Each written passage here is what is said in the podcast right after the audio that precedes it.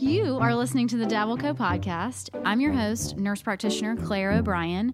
In healthcare, we have so many questions about what's trending versus what's actually the truth. So, in this show, we're going to get to the bottom of it. It's health, it's wellness, it's beauty, explained by the people who actually know what they're talking about.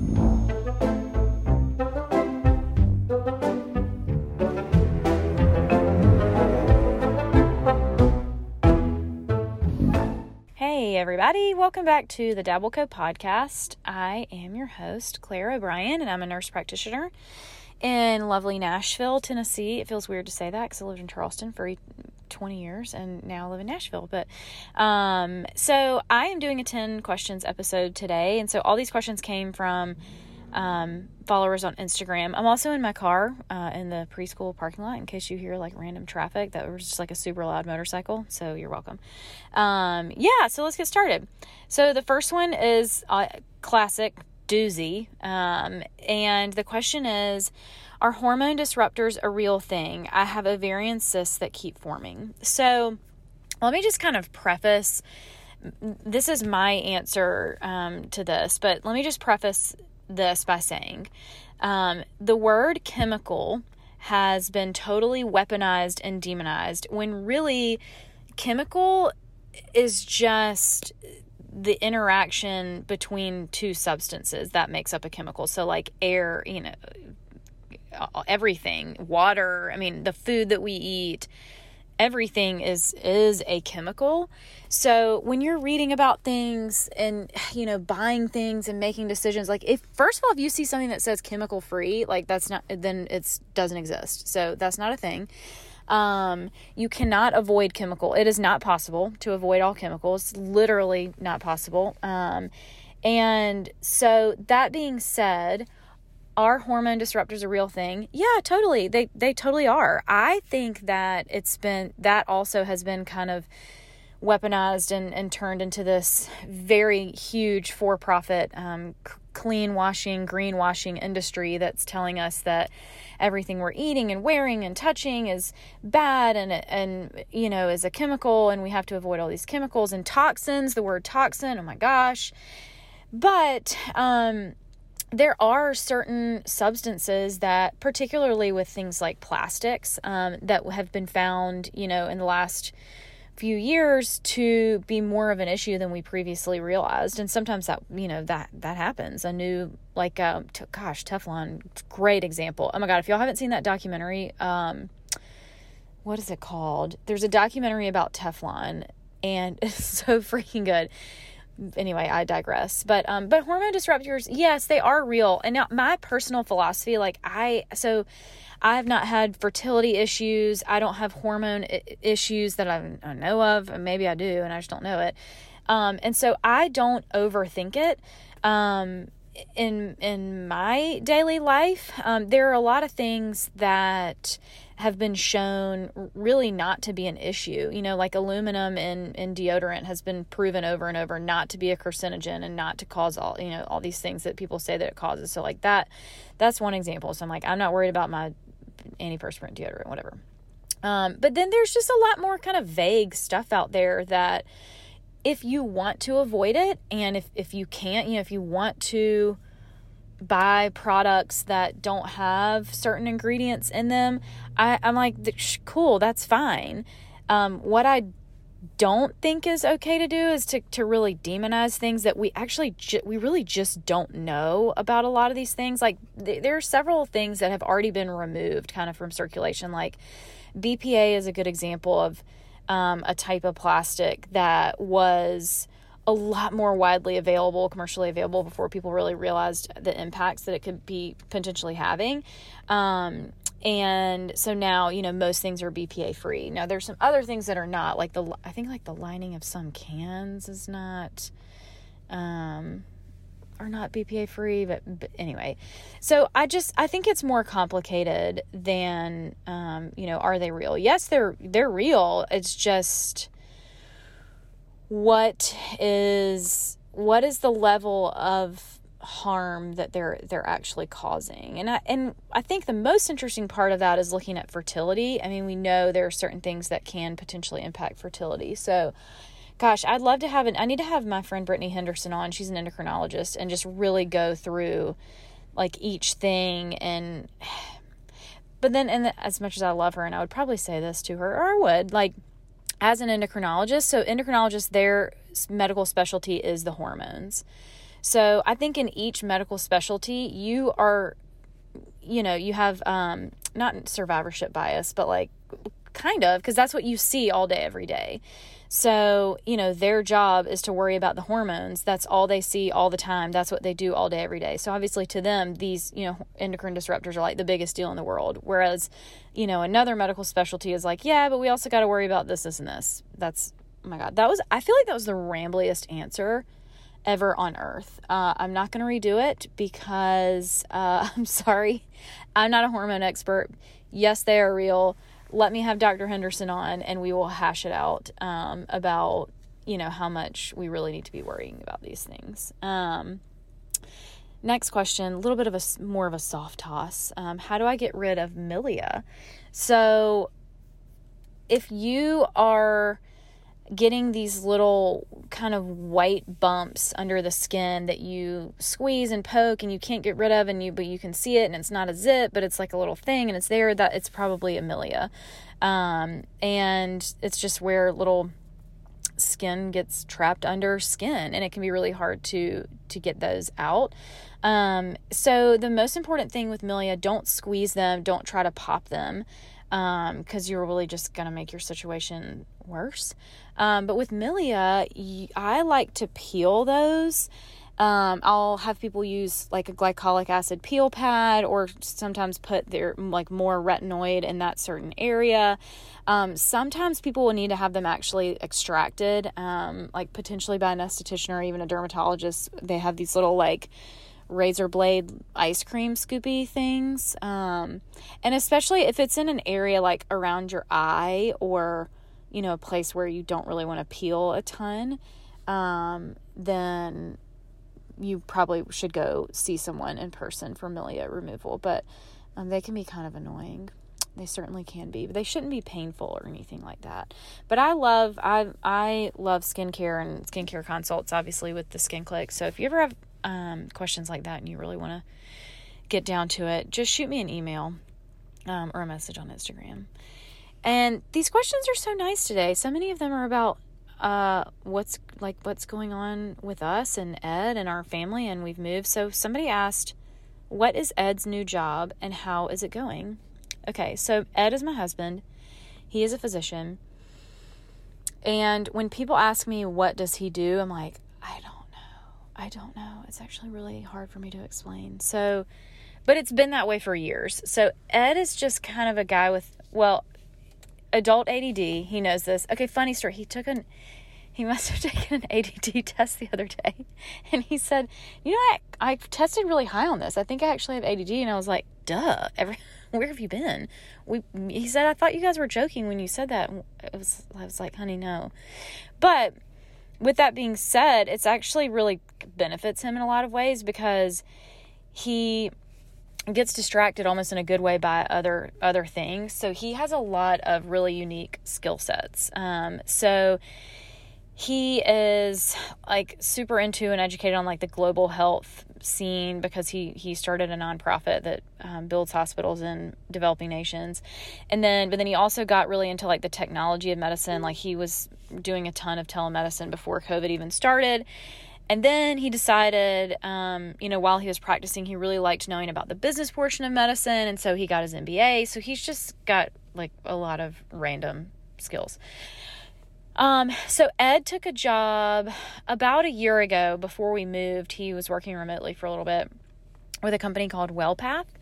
And WellPath does all of the medicine for really difficult, they call them difficult care situations. So prisons, jails, rehabs, and psychiatric hospitals, which are just are like literally logistically difficult to to provide care in those situations.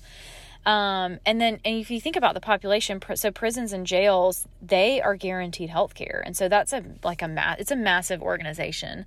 Um, and so, yes, he's a physician, but he really does more of the almost like business development side of things now. So, and, and kind of, and one thing he did, um, he's helping kind of overhaul like the telemedicine portion of that company and um, I don't even want him to misspeak because I don't know. I mean, I don't know what he does all day. He works really hard, and I have no idea what he's doing half the time. He travels now. Um, now that travel is kind of back, he will travel for like mm, two or three times a month. Not for very long. Usually for like a day or two at a time. Um, they're working on um, different states that they have contracts with, and they they'll like roll out new programs there. And so he'll travel. Like he's going to Michigan a lot right now, and Georgia, Atlanta. He's going to Georgia a lot right now. Um, but it's really it's really neat. He really likes it, and he actually loved working with the prison population when we were when we were in Charleston, um, and just really got to know that population and kind of love and appreciate it. And it's so it's kind of a nice like full circle thing for him to to be able to do and come back around and and um, and work with that population. So he's doing great thanks for asking i will let him know that you asked um, the next question is how to get on the right track with hashimoto's one year in and not seeing positive results so, Hashimoto's uh, thyroiditis is an inflammation of the thyroid gland. It's fairly common. Um, I mean, thyroid disease is more in common and more common in women than men, um, and it, and is a really common medical condition in America. Um, and then Hashimoto's is just an inflammatory kind of um, condition of the thyroid. So it can make it really difficult to balance um, the hormones. Sometimes people are hyperthyroid, sometimes people are hypo. You can fluctuate between the two. Um, and there's there's not like one specific medicine for Hashimoto's. Um, it's more about just figuring out if is the person too high, are they too low, what do they need, and um, I will say there's a provider in Charleston that I get messages about all the time that puts people on these incredibly restrictive and difficult diets, puts them on like 15 different supplements. And these people are not seeing results and there and there's like a lot of I don't know. It's a just very it's hard to watch and I, I've seen patients and, and friends as as well go through that. Um, so the first thing I would say about Hashimoto's, it's really difficult to manage.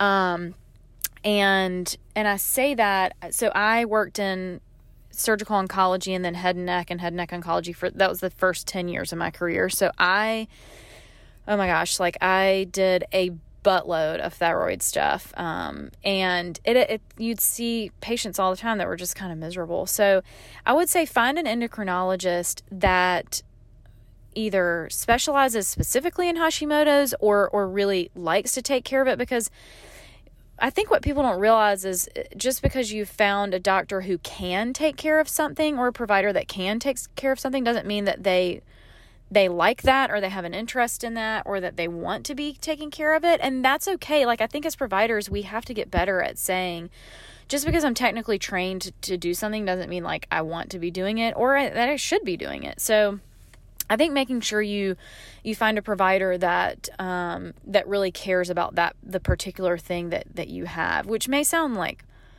harsh, I, I but I'm saying it in terms of like we can't all be good at everything, right? And so, um, I, I'd love to see providers say, you know what, I, I don't.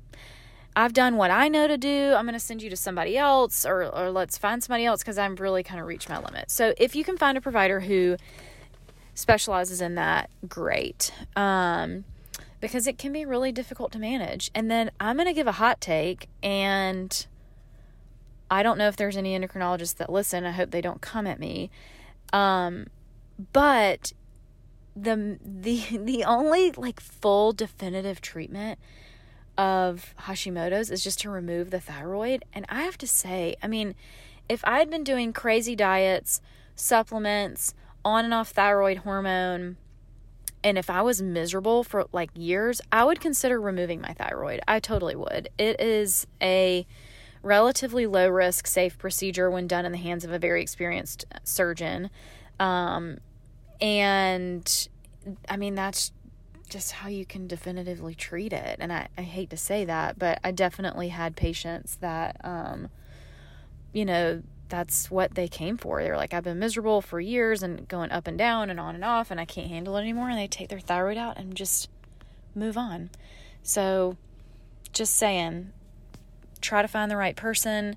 And then if you found the right person and you're still miserable, you know, a long time later, it's just, it's something to consider. Um, so, that's my take. But I don't, I know that's probably not a popular opinion, but here we are. It's just one man's opinion. Um, next question is well, it's not really a question. It really just is a statement, but I guess it's a question masks and schools. Oh, man. I don't know. I don't know. There's so many different ways to look at it. Um, one, I will say this one, it should not be so controversial that people are like getting assaulted at a school board meeting. Like that, it just, whether you believe in hardcore masking or hardcore not masking. It's just not this is not an issue that should be like an inciting violence. Like it's just not. It's literally a face covering. Um, and I would feel that way on either side. Like, uh, if you're an anti-masker, cool. Th- this should not incite violence. If you're like hardcore masker, again, cool. Like, it shouldn't be like a violence issue. Um, I don't. I just don't. I don't know. I think there's definitely the camp that it's very easy to say, to me at least, it's really easy to say, listen, it's a mask. It's not that big of a deal. The kids, most of the kids are like totally fine with it. I think we as adults are putting our feelings about masks onto onto our kids like if your kid is super and now listen there's caveats to everything right like maybe your kid has sensory processing disorder maybe your kid is uh, you know any number of things autistic who who knows and they have a really hard time wearing a mask i think that's a completely different situation and those kids honestly are are suffering you know because this has become basically like a political debate but um for mo- the overwhelming majority of children, it's just not that big of a deal.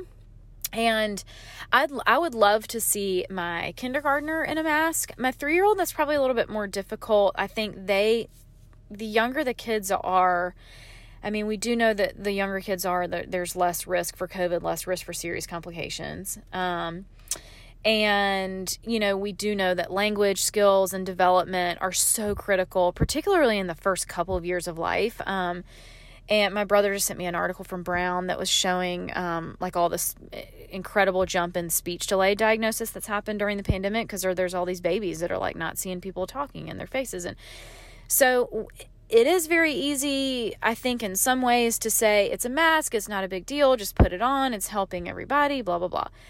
And I do think in we could say, you know, that could be a huge part of keeping kids in person learning. And so, you know, that's difficult. But then you do you do have the other side where it's um, you know, it can be an actual detriment, particularly to really young kids um who just aren't that high risk for now.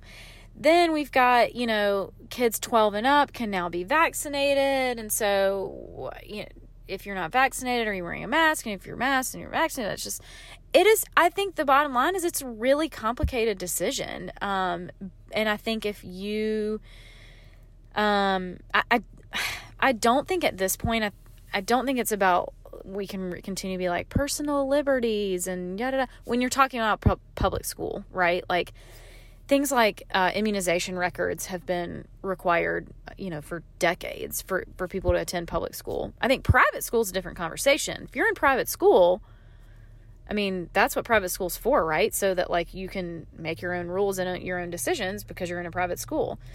Um but i just i, I hate to see it so um I hate to see people make it so black and white, really, because I, I don't think that it is. And um, I think it's, gosh, hopefully when kids of all ages, which should be in the next six months or so, um, at least five and up, so school age children are, are able to get vaccinated, then you know, I think that'll be a, a huge relief um, for parents. And I think you have to think about public school, you know, is supposed to be available and accessible to all children.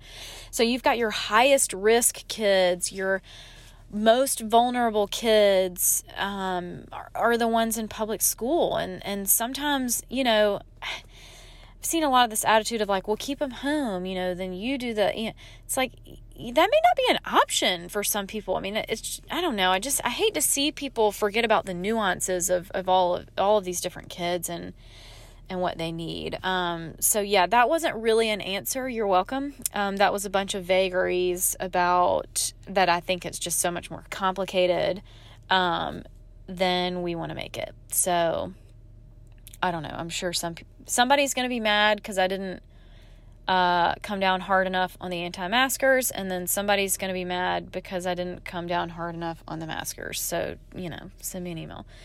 Um, okay, best and worst things about being a mom. Oh, this is like a hard but also sweet question. Um, my kids are six and almost four, and um, it's just a difficult. So I'll do worst things first. Um, my best friend and I talk almost every morning about uh, how difficult either the day or night or morning has been. Like, we just are those people that we can just like complain and be like, I, I, this is a safe space to complain.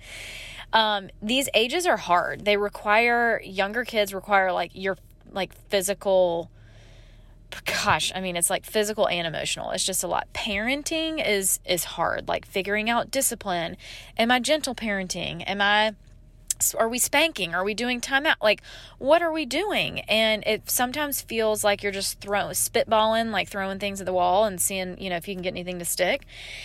Sleep is hard at this age. Like, somebody's always coming in telling me something. I need water, or I got to blow my nose, or I don't even know. There's just always somebody doing something come in the middle of the night. Um, constantly. And I think when your sleep is interrupted, you're just kind of always like confused and, and tired.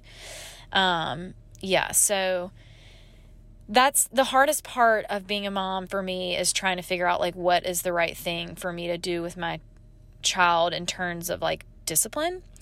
Um, and you know, how hard do I push them on things?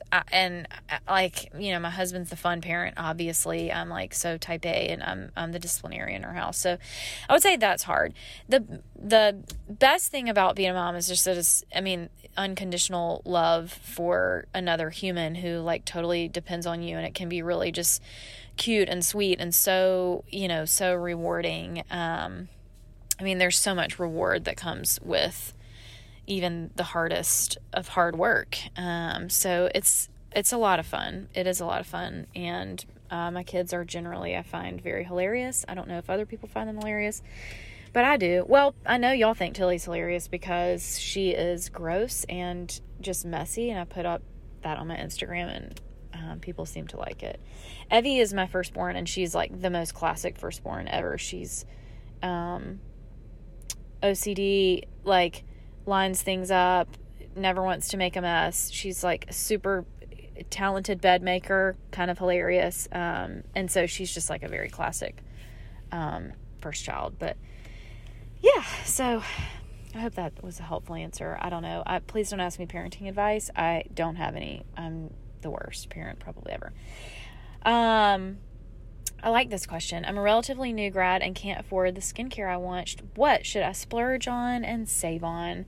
Um, I get this question all the time, particularly with skincare consults, and um, I love it. So I I would say, and this is why we we just started carrying La Roche Posay, which is a drugstore line at the Skin Clique, because we have plenty of medical grade skincare. But I I would do these consults and then put always put in like here's if you need to save somewhere here's where like here's where you can get it. And i was like why do we not just sell it? And then i don't have to tell people to like wander around target and try to find what i want them to find. Um, so i would say save on things like face wash toner and spf um, and you can find perfectly good face wash toner and spf at the drugstore. Um, and if you then where you're going to want to splurge is like your actives. And honestly though even you can even do like a prescription tretinoin. Um, the way i explain that is like a prescription tretinoin is typically just tret. So it's just retinoic acid. And um, it can be a little bit harder to tolerate. It doesn't have any other fancy ingredients in it um, but it, you can get a prescription pretty cheap a lot of times. Um, but then splurge on your active things that are harder to to make work with your skin. Um, like vitamin C is a, is a good one, and a lot of drugstore vitamin C's can cause breakouts and um, and all that. And I think it depends on what's going on with your skin too. There are some people that have particular skin conditions, and I'm like, well, here's what you know you need to do a little bit differently. So that's my personal opinion, um, and that's kind of how how I do things. Um, yeah. So let's see. Um, oh, this is a good one. If you were diagnosed with HPV at one point, what should should you be worried, and what's the next step? Um, so definitely talk to whoever is doing your pap smears, your OBGYN. So if you've had an HPV diagnosis, you might need um, pap smears on a different schedule. Um, and if you've had an abnormal pap smear, you can um, just, yeah, they might have a different um, schedule for you than, than the norm. And um, you can still get the vaccine, even though, even if you've had a, a, positive HPV diagnosis in the past. And if you are an adult um, and you didn't get the Gardasil vaccine growing up, like get it now. Get it now. Um, you totally can. Most insurance is covering it. They used to only cover cover it for young girls, then it became young boys. Now it's adults and adult men, just because we know all the repercussions. So HPV is human papillomavirus, and we think about it with cervical cancer, um, but it absolutely is a huge player in the oropharyngeal cancer world, which is like uh, floor of the mouth, um, back of the throat type of cancer, um, which used to really think about with smoking and tobacco products like dipping. Um, but now, actually, H- HPV is um, a huge deal in that. So that's where the vaccine is getting more and more um, approved by insurances for older and older. And um, it also is a cause of penile cancer. So I would consider the vaccine, see if you need to take that, and um, and then talk to your whoever is doing your Pap smears, whether that's your primary care. Most of the time, it, it's somebody in an OB setting, um, and see if you need to do anything on a different schedule. But there's not a specific, like, uh, so if you're going to the dentist every year, they should be doing an oral cancer screening anyway.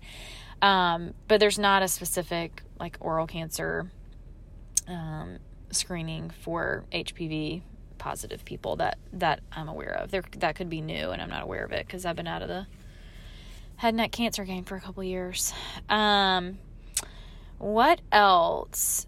Okay, this is kind of a tough one. Talk about inflammation. I feel like it's the new bu- buzzword for what not to eat or use. I feel like this kind of connects to the the endocrine disruptor question too. Um, is inflammation real and something that we want to try to avoid if we can? Yes, totally. Um, but I mean, it's impossible to avoid all inflammation. Like inflammation is a normal, you know, physiologic response to all kinds of things.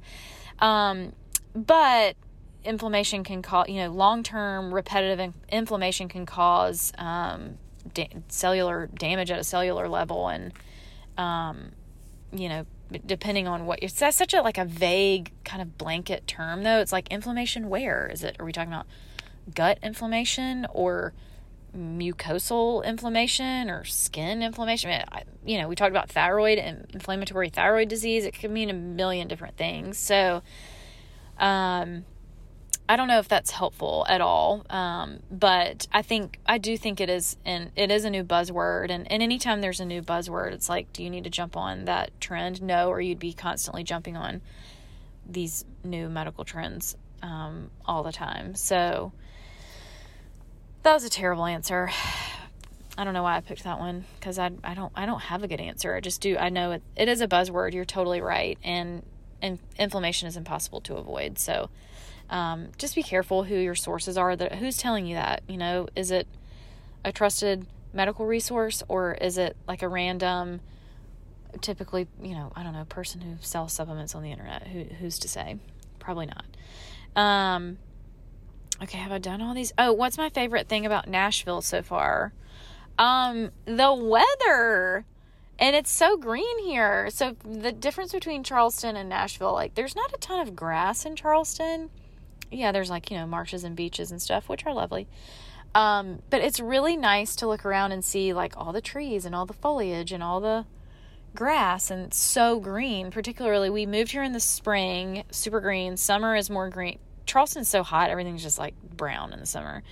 Um, and now it's about to be fall and it's just lovely. It's just the weather is lovely and it's green and i like it. Um so that's probably been my favorite thing which i don't even i had no idea that that was going to be our favorite thing. Also we ed and i love to build and so um we've renovated two houses and built a house and the, so this is our second house that we will have built um, from the ground up and so that's just fun. That's we've like doing that, and that's been a lot of fun for us. So, if you've been following Dabble Co. and me for any length of time, you know that I'm super careful with anybody that I endorse or any partnership or brand here. So, the goal is always to share evidence based medicine and things backed by actual science with our audience and our followers. So, I was thrilled when BetterHelp approached me to do a partnership with them. So, thank you so much to BetterHelp for sponsoring this episode. BetterHelp is an online platform that connects you to counseling in an incredibly convenient and affordable way, which I think are the two biggest barriers to counseling access and affordability.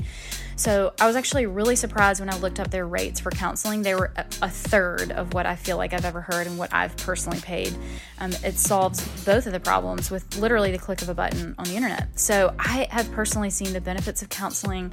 I know firsthand how important it is, and I know it plays a crucial role in mental health. So check them out, and they will know that I sent you, and you'll get 10% off your first month of counseling if you head to betterhelp.com slash dabbleco. Um, so it's super easy, betterhelp.com slash dabbleco. Thanks, guys. Um, and then last question, how do you stay sane with your unreal schedule? Um, great question. I don't.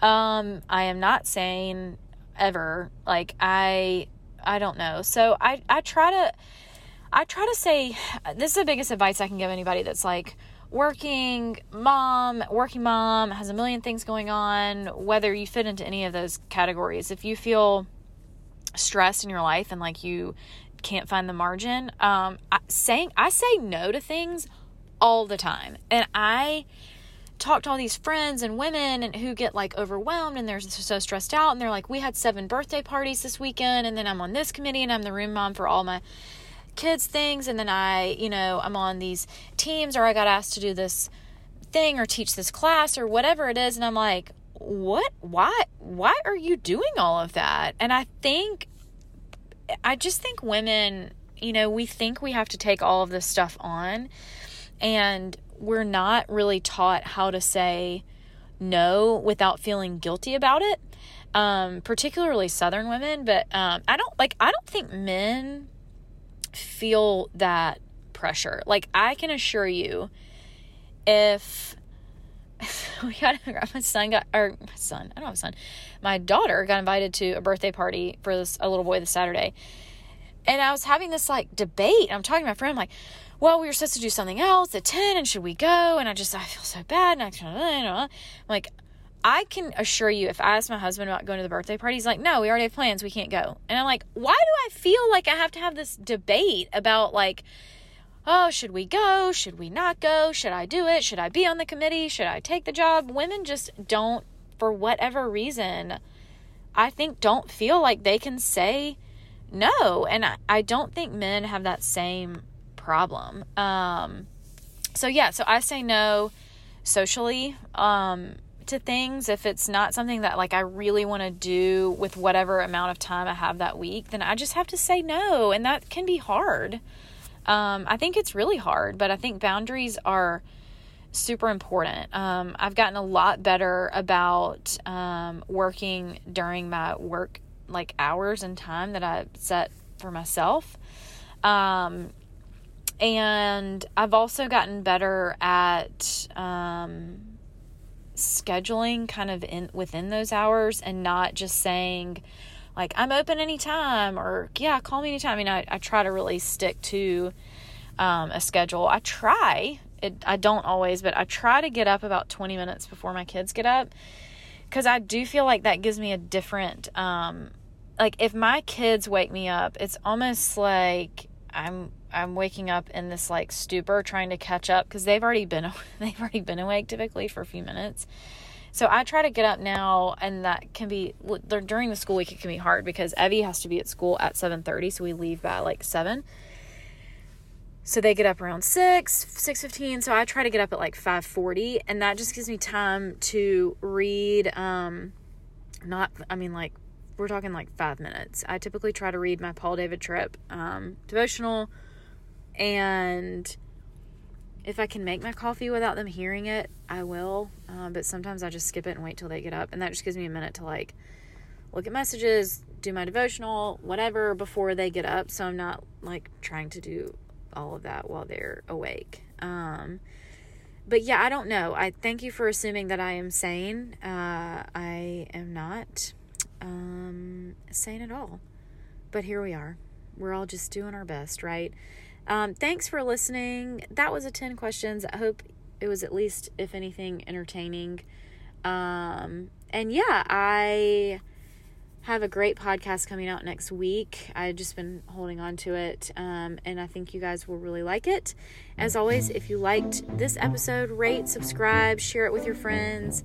Thank you so much for listening. Um, I'll see you next week. Bye.